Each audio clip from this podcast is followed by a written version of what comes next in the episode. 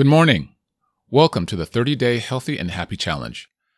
The 30 Day Challenge is designed to develop essential habits that will improve your health and happiness. Log in at solanofit.com with your email address to get your 30 day calendar. Today is day 14. Are you ready? You are now listening to the Solano Fit Podcast, featuring fitness to change your life and inspiration to live your best. Here's your host, O. Johnson. For those of you following along the 30 Day Healthy and Happy Challenge, congratulations! You've hit the two week mark. Now, some of you may be thinking, that's not a big deal. It's only been 14 days, there's no need to celebrate, and I got a long way to go. While others may think, good gracious, it's only been 14 days. I feel like I've been at this for a year and I'm struggling already. If you're in the former group, great. Yes, you may have a long way to go, but taking stock of how far you've come and being grateful is equal parts important as we learned in day 7. Don't forget to smell the roses. It will propel your continued success. If you're in the group that is struggling or feeling a bit worn down, there's good news for you too. Struggling is proof that you've reached a new threshold of change. Old habits die hard. Creating new ones to replace them is the challenge. So while the struggle is real, it's completely natural and necessary. Bad days do occur. Days where you feel overwhelmed or you miss the mark are all part of the success. Growth is hardly linear.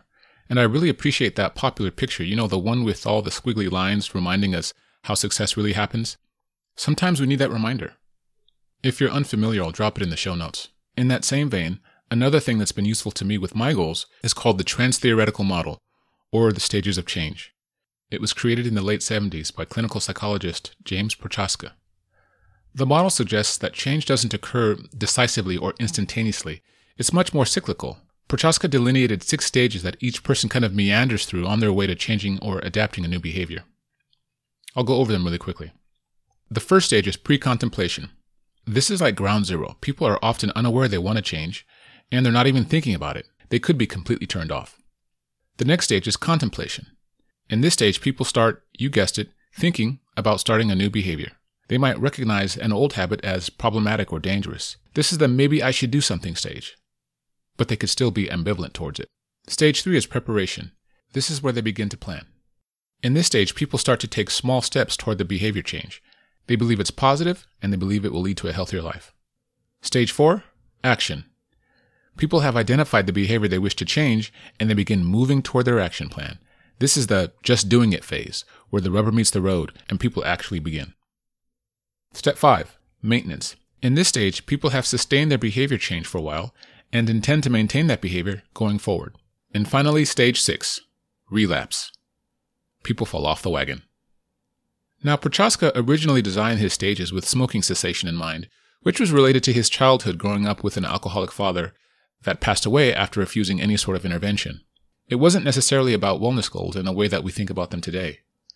That notwithstanding, in my experience, I found that while the stages make sense to me, the time between the stages is what matters most of all. That is to say, they may not be long. It might take a person six months between stages, or it might take six seconds.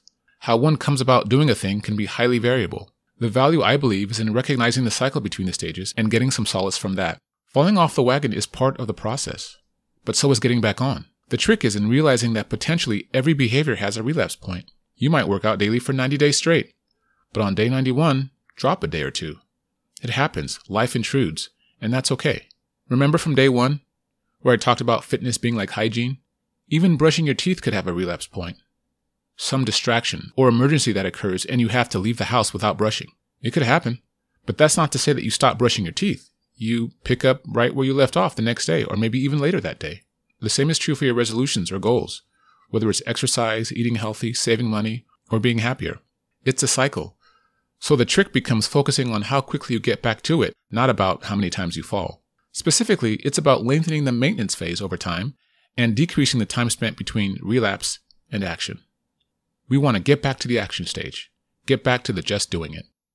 Realizing this has always helped me, and I hope it helps you.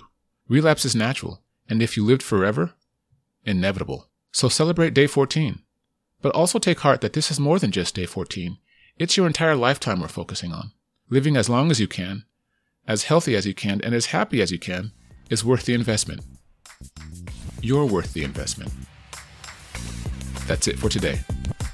See you tomorrow.